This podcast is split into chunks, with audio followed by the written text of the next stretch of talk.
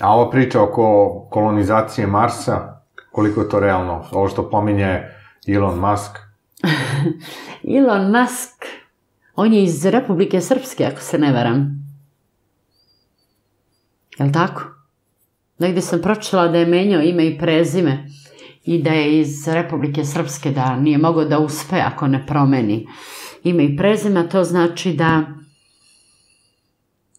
pripada plemenu koje menja imena i prezimena kad ide iz jedne države u drugu. Ja vidim da su mi ljudi na fejsu potvrdili da je iz Republike Srpske poreklom. Je li tako? Ili znate nešto o tome? Pa ne znam, prvi put čujem.